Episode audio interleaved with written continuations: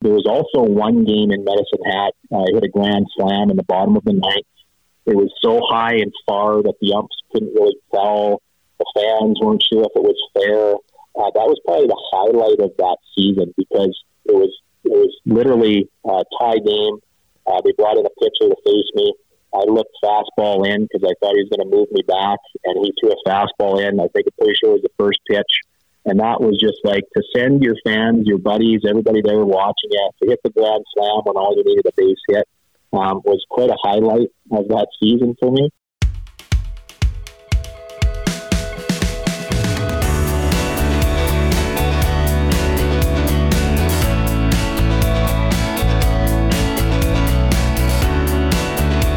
Howdy, and welcome back to the Pioneer League podcast. I'm your host, David Graf, doubling up on you on the same day. I hope you guys are enjoying this.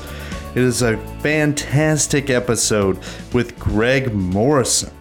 Greg won the Pioneer League Triple Crown in 1997 for his hometown Medicine Hat Blue Jays, as well as he played for the Great Falls Dodgers in 1995. So he played for two teams in the Pioneer League and two different squads, two different years. He's got some Pioneer League history as well as winning the Triple Crown. Not a lot of people can say they're a Triple Crown winner in any sport baseball, horse racing, basketball, whatever it may be. So it was special to talk to him about that Pioneer League Triple Crown season. We also talked about his entire baseball career. Greg never cracked the big leagues, but he had a fantastic and quite a long baseball career as well as playing in minor league baseball. He played in independent league baseball and he represented Canada at a few world tournaments. So he was on the Canadian national team. He was a good baseball player in his own right. We talked about all of these experiences in the game of baseball. He now actually, Medicine Hat no longer has a team in the Pioneer League. They lost their team a few years ago. So he owns the collegiate summer team in Medicine Hat, the Medicine Hat Mavericks. We talked about that as well, his involvement, what it's like to own a community baseball team and what he's up to now when he's not focused on baseball and his team. So, this is a great episode that I'm so excited to share. Really pumped up for you guys to learn about Greg Morrison because you've probably never heard of him until right now. And he won a triple crown. I can't say it enough. He won a triple crown in the Pioneer League, which is amazing. It's truly amazing. So, without further ado, former Pioneer League Triple Crown winner, Greg Morrison. I'm joined now by a 12 year professional baseball veteran and a former Triple Crown winner of the Pioneer Baseball League, Greg Morrison. Greg, how's it going today? It's great. I am uh, enjoying the nice weather here in Medicine Hat you grew up in Medicine Hat. You're still living there now. What was it like growing up there playing baseball? Specifically, Canada's known as kind of a hockey country.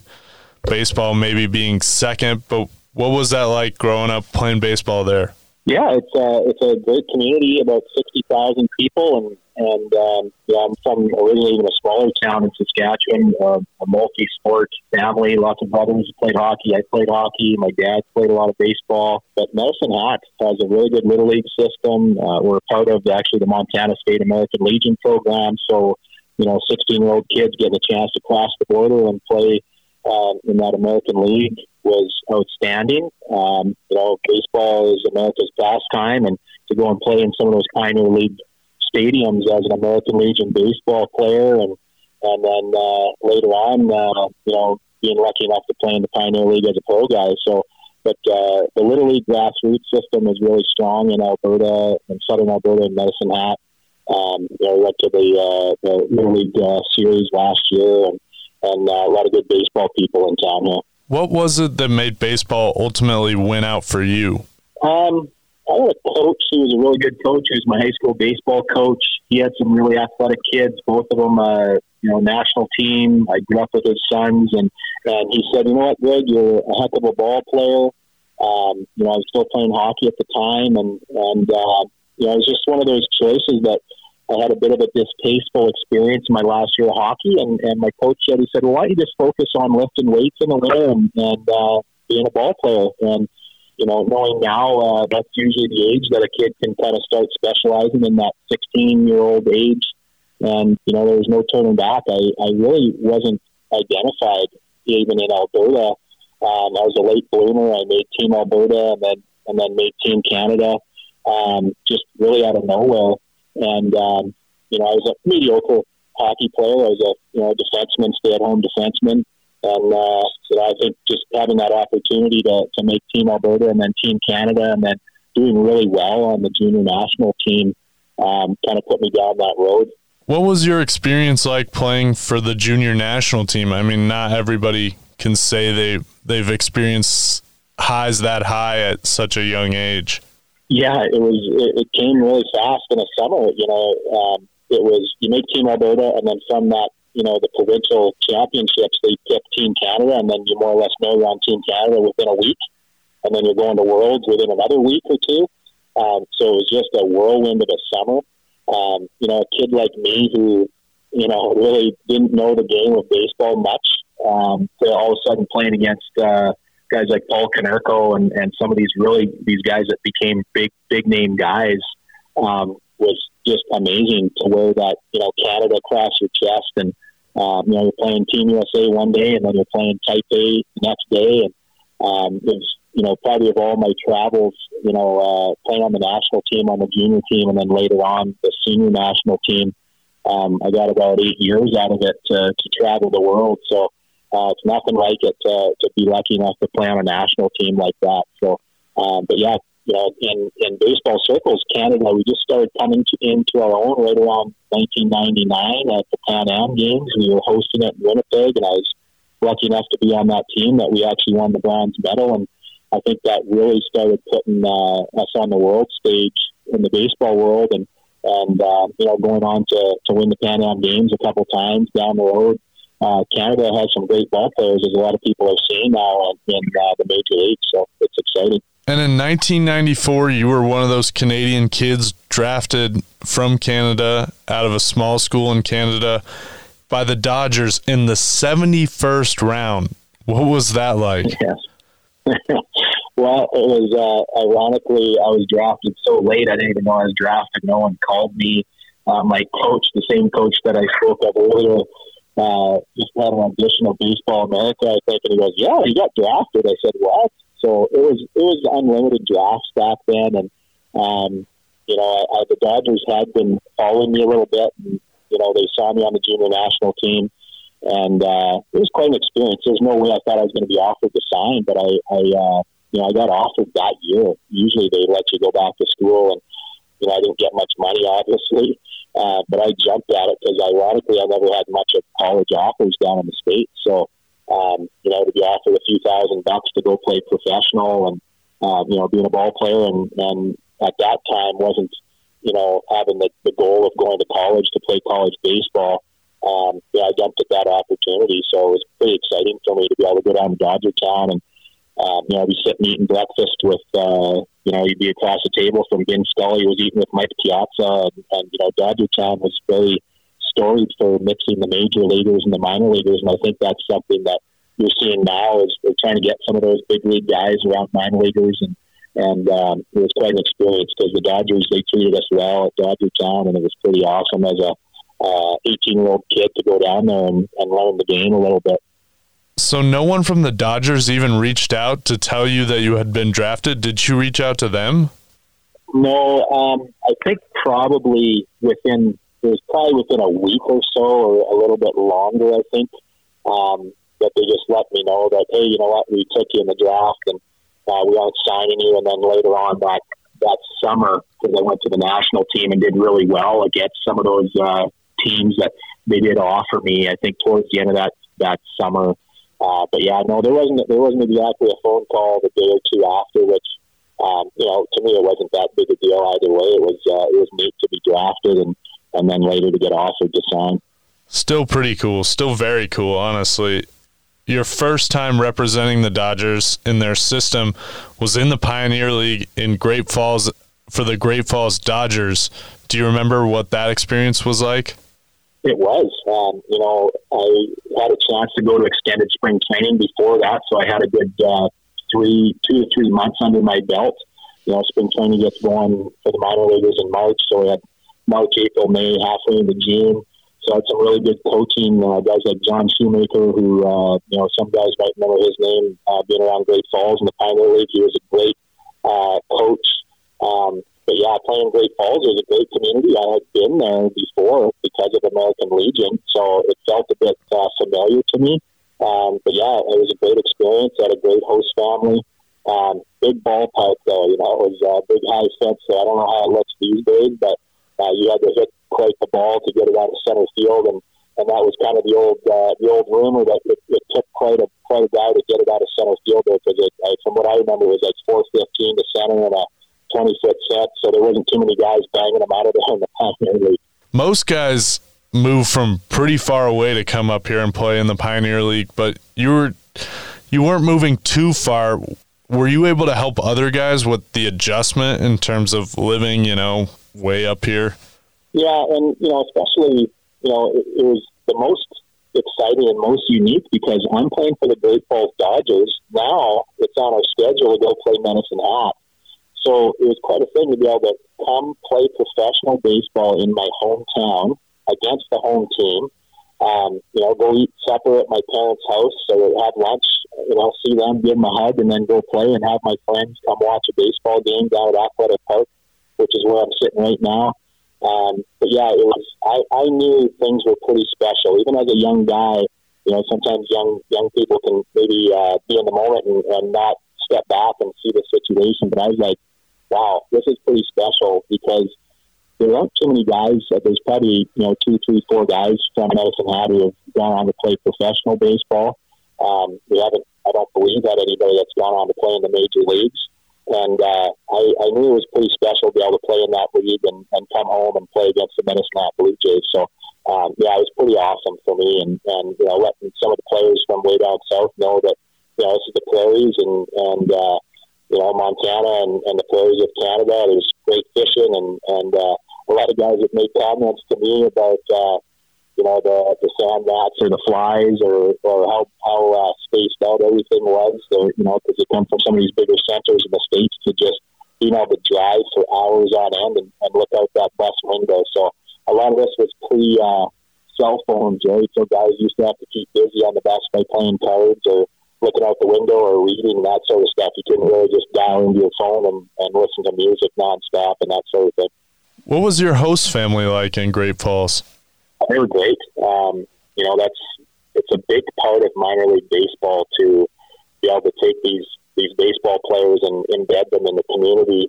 Um, you know, and, and have families take them in. And, you know, a lot of these minor league models, I, I just don't think they work if you don't have that support of the community, whether it's, you know, corporate sponsorship from the local businesses or host families. And, um, you know, it was a it was a great family. There was a it was a younger couple. They had a daughter. I think she was around uh, eight or nine. Um, you know, I've lost touch with them over the years, but it was it was you know you become part of that family for that short season, that two and a half months, and um, you know you got access to the fridge, and on days off you get to maybe uh, throw a steak on the barbecue with them and, and learn a little bit about the family and, and the town and the community. So um, you know that seems like a lifetime away uh, for me now. I'm 44, so uh, I would have been 19. So you can do the math on that, how long that was ago. And, um, you know, it's, it's funny how fast time creeps up on a ball player like that. Then the next year you play in Savannah, and then you're unfortunately released by the Dodgers. You take some time off, and then you get a call from your hometown team, the Medicine Hat Blue Jays. What was it like returning to play in Medicine Hat for the hometown team? yeah, you know, after two seasons with the Dodgers, they more or less said, you know, hey, Greg, you don't have much for, for tools to offer. I was uh, a left fielder, had could hit for decent average, but didn't really have the power that a lot of guys were showing in the 90s. You know, this is when guys are hitting, you know, 20 to 50 home runs in the minors, some of these guys, and I was hitting two. Um, you know, I was a young guy, just knowing how to use that with bat. And um, after a couple of years, that was it. And, and you know, sitting at home, literally uh, making my ball careers over. I'm a young guy. I'm, I'm uh, just about 21 years old. I'm doing demolition, knocking down uh, hospital floors with another group of eight, ten guys, and literally swinging a sledgehammer every day. And and um, you know, going, man, this this is what life's going to be. I guess it was a little different, you know, to play baseball, sleep till 10 or 11 in the morning, but um, by chance, being from Medicine Hat and uh, you know, my dad even helped out. He called the GM, and it was like February. He said, "Hey, you know what? My son got released, and and the GM remembered me, if you can believe it, from when I played for Great Falls, and he put the call in, and um, it was as simple as, hey, you know what? Let's hire, let's let's sign this local guy. We got nothing to lose. He's a local kid. Um, you know, I know I wasn't uh, going to be expected to play because when they signed me, they didn't even offer to take me to uh, spring training they said, ah, you know what, we'll just get you in June. I said, okay. So they took me to uh, mini camp, which is about 10 days, and and uh, I didn't even play those first couple games. It was just, you know, I was a first base outfielder, and um, Marty Pevey was our head manager, and he threw me in there, and I think it was day two or day three, and I think I went uh, two for four, and then I went one for four, and then started banging some home runs. And, and after that, it was uh, pretty much slated to be in the lineup there in the three or four spot for the rest of the summer. And it's a good thing you were because you had probably the best season ever recorded in the Pioneer League. You won the Triple Crown. You bat 448. You had 23 homers. You had 63 runs and 88 RBIs. Was it just being home that you were in such a groove, or what do you think it was that summer? Well, you know, I say this uh, with with all appreciation that I think almost every baseball player should be released or cut in his life so that he truly understands that you can reflect and bounce back from the game. Um, for me, I put so much pressure on myself when I was with the Dodgers. You know, it's like you got all these eyes on you and you want to do well for everybody. But that year in Medicine Hat, I think it was it was twofold. One, it was you know they talk about sports specific training now, and I was swinging a five to seven pound sledgehammer every day. So you can imagine, uh, you know, guys pay big bucks to let kids swing and hit tires now and, and these big facilities. And I was literally, I learned how to swing that bat with some weight behind it, that sledgehammer. So when I picked up that 32 ounce, 34 inch R161, that thing literally felt like a toothpick to me. And I wasn't a big guy. I mean, I'm six feet and a half, um, you know, 200 pounds. Um, but man, I can remember hitting some balls. I was check swinging. it. I'll never forget. I check swung on a slider, and it went into the right center gap.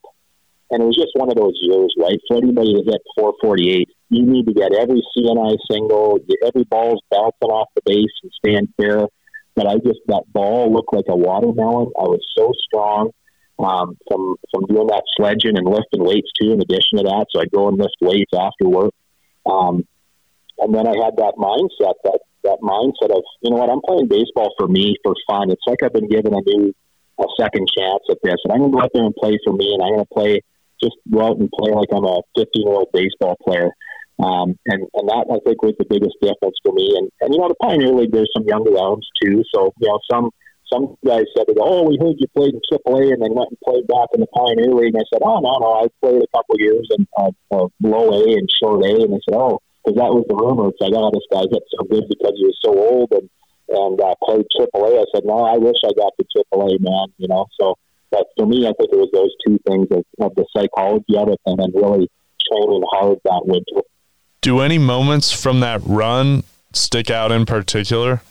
No, you know, as a team, I was always a team guy, and we had a horrible record. I think we were twenty and fifty or something like that. And, and uh, um, for me, you know, it was it was uh, dang it, I hit a couple home runs, but we lost. You know what I mean? That that was me after the game, and uh, I can remember there was probably three to four games I had two home runs in a game. Those seem to be the things that stick out for me. Um, there was also one game in Medicine Hat. Uh, I hit a grand slam in the bottom of the ninth. It was so high and far that the umps couldn't really tell. The fans weren't sure if it was fair uh, that was probably the highlight of that season because it was it was literally a tie game. Uh, they brought in a pitcher to face me. I looked fastball in because I thought he was going to move me back, and he threw a fastball in. I think pretty sure it was the first pitch. And that was just like to send your fans, your buddies, everybody there watching it, to hit the grand slam when all you needed a base hit um, was quite a highlight of that season for me. Um, I couldn't tell you who the organization was that we played if you asked me, but uh, just little little blips like that of that season of going, man, how, whoa, you know, just exciting that that I had such a great year like that. Um, you know, a guy gets hot in those short seasons, and when you only got 260 at bats, and if you can stay hot that whole season, um, that's still a bit of a run. You know, um, to me, I felt like I had hitting figured out that year. Um, and, you know, I was very lucky to put myself on the map with the Dodgers from being a free agent that was just a local guy being signed to getting invited to instructional league in, in September. Um, and it seemed to carry on. Like that, that hot streak that I had, I was still hitting good there too. And there we were facing a lot of 40 man roster guys and, and even sometimes some big leaguers trying to get some work in that aren't going to some of the Arizona leagues or that sort of thing or winter ball. So I really felt like I was on the fast track and had baseball figured out. So, um, you know, it's fun. You know, hitters when you talk to them about it, that that zone, uh, it's uh, it's quite a thing to be in that zone when you kind of know it. So it was pretty special. I'm sure it was, especially there in your hometown. You played a few more years in minor league baseball, and then you played a long stretch of independent baseball. What was what was it like to play in, in the independent leagues? That's not an experience that you hear often about, so it's intriguing to a lot of baseball fans. Yeah, um, you know, I got a couple more years out of the Jays, and and uh, you know, it's one of those things where I didn't put up the big numbers like I did in Medicine Hat. And the next year I hit 15 jacks, which wasn't bad in the South Atlantic League. And then the next year I went to the Florida State League and was really tired. That Florida Heat beat the heck out of me. Um, and that was it. They that was it. Like um, I got released the next spring training, and and that's the one thing I wish I would have got one or two more years because, um, you know, if I could have got to that double A level where the strike zone's a little sharper, um, you know, I was the kind of guy that when the pitch was in the zone, I could I could handle it, um, but I would chase, and I didn't figure out till I got to independent ball, and really read Moneyball, the book, that you know what, a walk is not a failure, and it's unfortunate, but as a as a Canadian hitter, I didn't really have a good eye for a strike zone, and being a late bloomer as a high school kid, and then a late bloomer as a pro guy, I didn't really figure things out till about my second year in independent ball. Um, you know, I just started realizing that that pitch that's about four to six inches off the plate inside is not a strike. And whether that guy's throwing 88 or 95, I could not hit that pitch. And that was really the pitch that I couldn't lay off of that, that in high A guys could start putting it on my hands a little bit. So when I got the independent ball, it was about winning. Uh, it was about production. It was about, you know, figuring it out on your own, doing what you can to win. Um, if you have 0 for 4, but you win, hey, that's okay. You know, you're not going to hang your head because you're worried about, you know, something, you know, stress from the farm system. Um, you know, independent was ball was a good fit for me because I was a big time guy that wanted to be out on that field. And whether I went 0 for 4 or 3 for 4, I felt that I could make that team win because I was a bit of a vocal guy playing first base. I was always being positive and, and a positive guy in the dugout. Had a bit of that, um, you know, that hockey mentality where you'll you'll hear some that some of that with a lot of a lot of Canadians that play minor league ball. Um, you know, guys like Stubby Clapp and Reggie Ribard, guys like these that that come to mind. That whether they played the big leagues or not, they played a long time in the minors because you know if you weren't necessarily the superstar out there, guys wanted to be on your team and you wanted to help that team win. So I really liked independent baseball about that. Um, you know, other thing about independent ball is I didn't really know anything about it. I went there because I was sitting at home and and uh, Cash Beecham invited me to New Jersey to play for the Jackals, and I didn't even know what that was. Uh, but I'm, I'm glad I went because I got to play the game and leave the game on my terms. Um, you know, obviously I played seven more years and, and was hopeful that I would have got picked up and maybe thrown into double A and, and maybe made it the hard way to get to the big leagues. But um, independent ball was it was good to me. I liked it. Um, you know, you play in some smaller towns, but then you'd go and play in a beautiful stadium in, in uh, Joliet or Schaumburg, and um, you know the Northern League was amazing into those early 2000s. Uh, there's no such thing as a Northern League. It's kind of scattered into a bit uh, Can-Am League, American Association, um, but you know playing against the Winnipeg Goldeyes and then playing for the Winnipeg Goldeyes. These were these were still exciting times for me as a guy in his mid to late twenties. Um, you know, Winnipeg, we'd be playing in front of six to eight thousand people. Um, so this this was still big time baseball, and, and facing a guy who had just been out of the big leagues two months prior, and then the same guy was picked up and in the big leagues a month later. So we were facing some pretty good baseball players in the independent ball, and um, you know I was lucky enough to chip away at my university degree uh, from September till May, and then I would go play independent ball. So that's kind of why I kept playing independent ball for so long. You know, seven of my twelve years was in an independent ball. So um, it was great. I liked independent ball. I, you know, owning a, a team now, I, a summer college team now, I, I could move some of these kids on that want to play independent ball if they don't get a shot at uh, affiliated baseball. So um, I got great things to say about independent baseball. Do you remember getting the better of any of those former MLB guys during your independent days? uh, gosh. See, you know, I don't know if this was good or bad, but I would never, I'd always have a short memory on some of these pitchers. um, but yeah, there, there was guys that I, I can remember literally taking a guy deep um, in Kansas City and then one of my buddies who was a scout signing that guy after that game that I took deep. Uh, so, and he was asking me about him.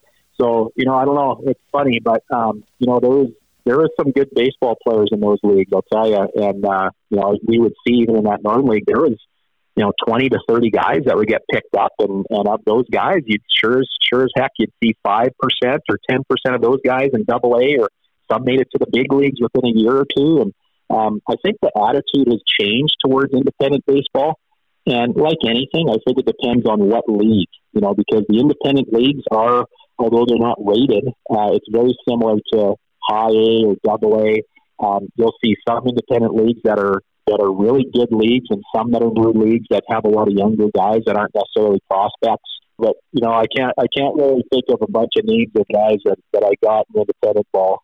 Um, I was lucky enough. I looked at the A ball team. I played with the Jays, and I think there was eight guys from that Florida State Blue Jay team I played on. Uh, Vernon Wells, Mike Young, Josh Phelps. Like there was Bob File. There was seven or eight guys from that team that made it to the big leagues, which is very rare. Um, usually, maybe two or three guys from an A ball team end up ever making it. You probably can speak to that too with the the Pioneer League. It's uh, it takes a while for guys to make it that are going to make it, and uh, not too many guys are lucky enough to get all the way to the show. No doubt, yeah, it's definitely it's it's a big deal when you look back and there are eight guys. I looked at that team in Florida that you were on with Vernon Wells and Michael Young. Do any memories of any of those guys that went on to the big leagues stand out to you at all? Yeah, I, you know, I can remember that those guys just seemed more mature. They seemed more polished. Uh, Mike Young was he was he would hit usually one or two in the order. Uh, then I think it was me or Vernon, um, and then I think Phelps would be around five hole.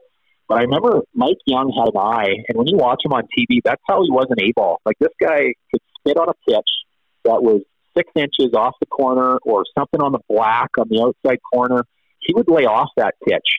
And that was what I didn't realize till I read Moneyball. It was you know, there's so much data now that I think I would have been a guy that if I had someone say, "Hey, Greg, you're swinging at that low and away pitch at your knees," because I was a very aggressive hitter, and guys like Mike, he'd say, "Hey, man, if I get a walk and I get a knock, that's one for three, right?" So for me, I was trying to go five for five and swing at every strike that was thrown to me.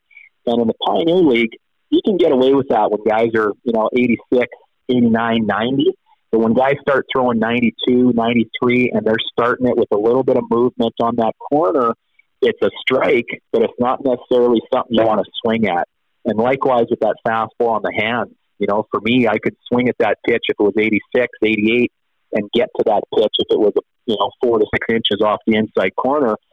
But once you get into that 94, 93, you, those guys are going to beat you up. And, and that's what I didn't learn till later on. Um, you know, I was 25, 26, I think, when I read Moneyball. And by then, I was probably already too old for a lot of organizations back then.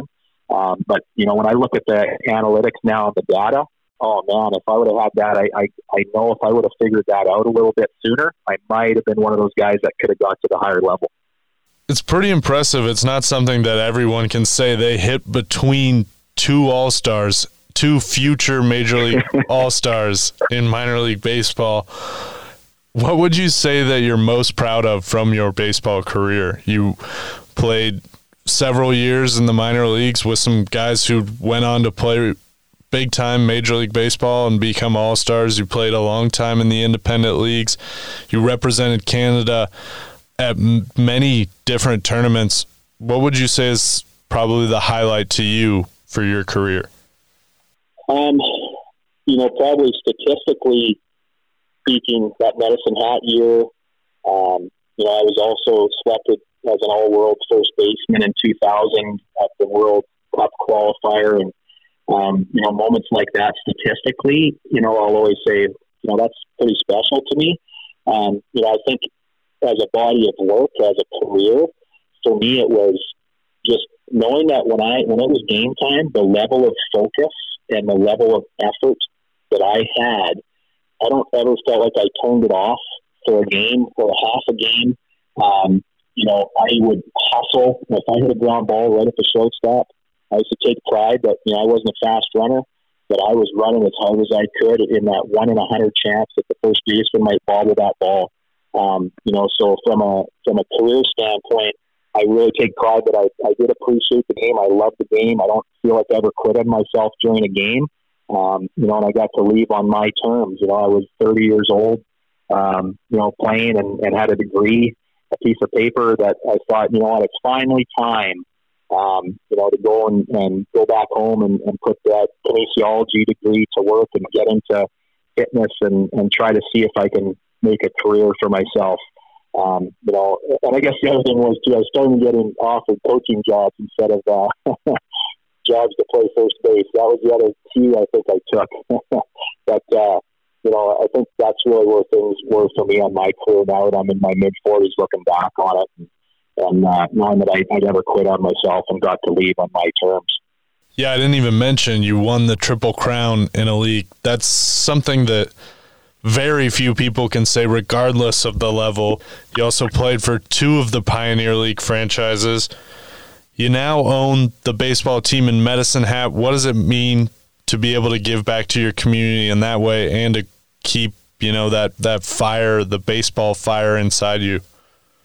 It's, uh, I'm very blessed and lucky. You know, just like getting drafted is a very long shot to be able to, uh, own uh, a summer college baseball team in your hometown is pretty special. And it's been 12 years. Um, you know, I had about two summers off from being a player that I coached and and helped out with the American Legion team, and then took this team over.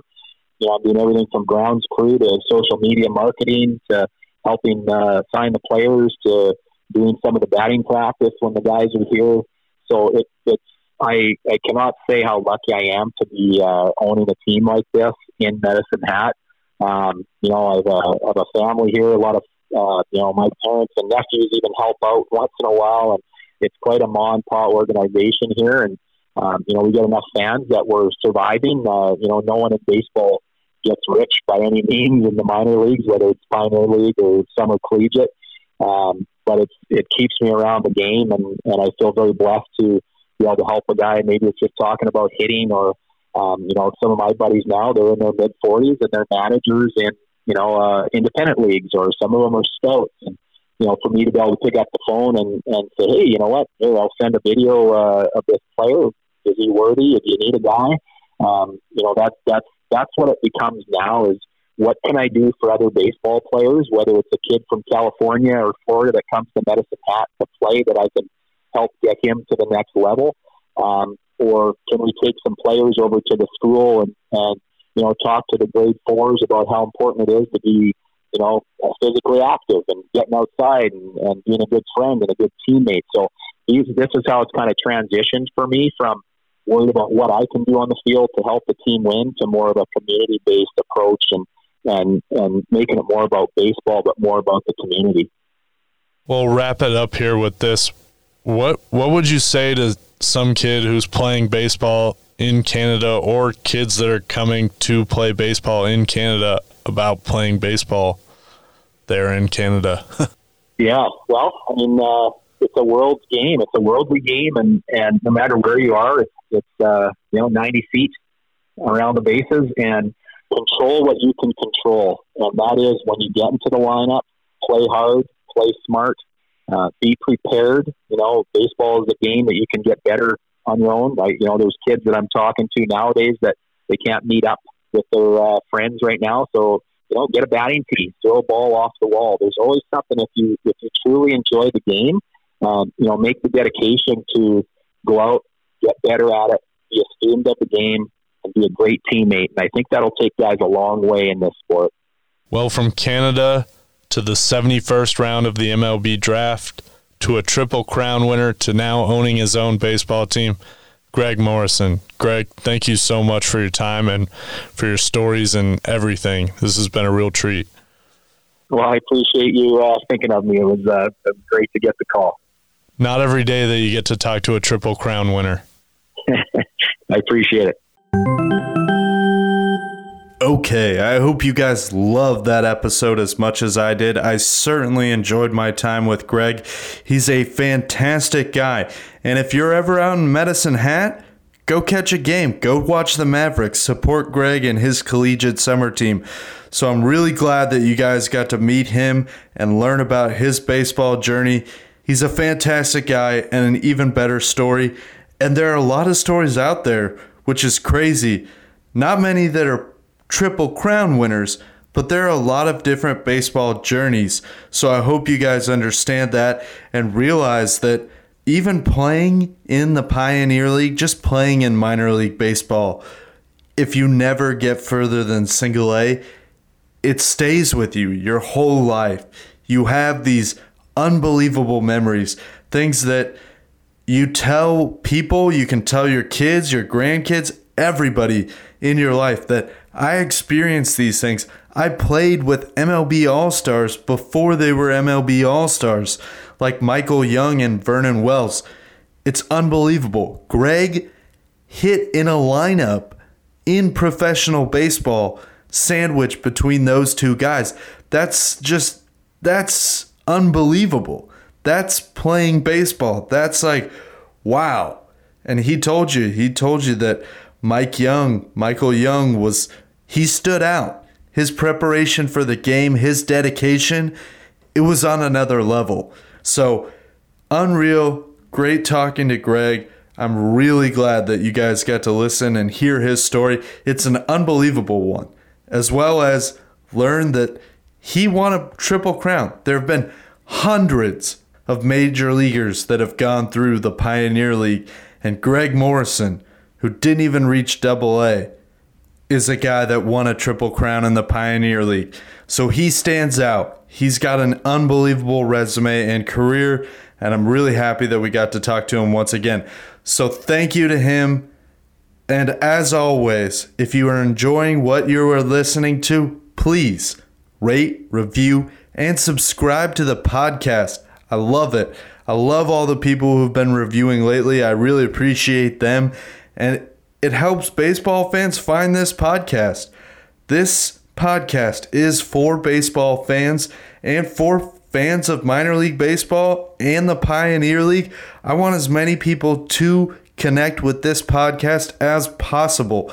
I want them to learn the history of the league through the stories of the players that pass through the league, as well as the media members, the guys who spent their time covering this league. So I'm really excited for what this is becoming and how many people are connecting with the podcast. It's fantastic to see. As well as I also appreciate everybody who has contributed to myself and the podcast. It's fantastic to see the shekels pouring in if you would. If you'd like to donate as well, you can donate at the link in the description or you can hit me up on Venmo as well. All that information is in the podcast description. And thank you and shout out to my good friend and musician, Turnt Kenny on the tunes. He's killing it. I love this music. It's really great for this podcast. It's literally perfect. So if you like the music and you want to hear more like it, go check out some of his other music at the links in the podcast description. The next episode of the podcast will drop next week on July 21. There will be no delays, no technical delays. I have all the microphones, everything, all the equipment, doesn't matter. It'll be ready. Brian O'Grady, who was a Billings Mustang, and he's now a current Tampa Bay Ray. He made his debut last summer for the Cincinnati Reds. It's a great call up story, unbelievable call up story. So I can't wait for you guys to hear that episode with Brian O'Grady talking about his minor league experiences and his major league debut and his call up. It's a great episode. So listen again, July 21. Come back to wherever you enjoy this podcast. And please check out current Tampa Bay Ray and former Billings Mustang, Brian O'Grady.